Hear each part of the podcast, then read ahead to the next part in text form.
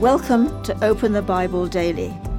Today, Pastor Colin's reflection is Sometimes Jesus feels far away.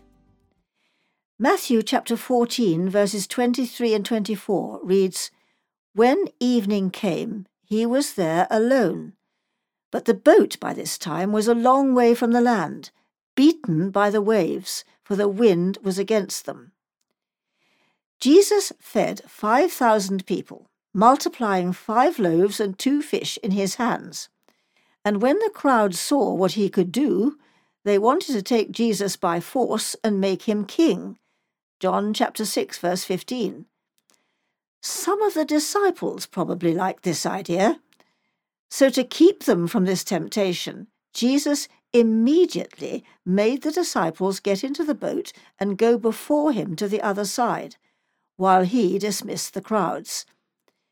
Then Jesus went up on the mountain alone to pray. Most likely the disciples did not expect a storm. Notice Jesus made them get into the boat. They didn't want to go, but they went in obedience to him. The Gospels contain two stories about storms. In the first, Jesus was in the boat with the disciples.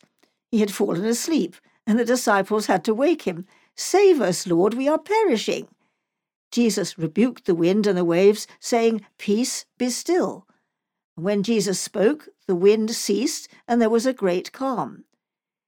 The second story is different because Jesus was not in the boat with the disciples. In the first story, Jesus is near to the disciples, but in the second, Jesus is far away. Jesus promised that he is with us always. Matthew 28, verse 20. He said, I will never leave you nor forsake you. Hebrews 13, verse 5.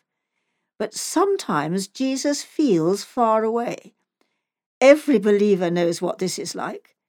Faith is tested when you are surrounded by a storm and you feel the absence of Jesus.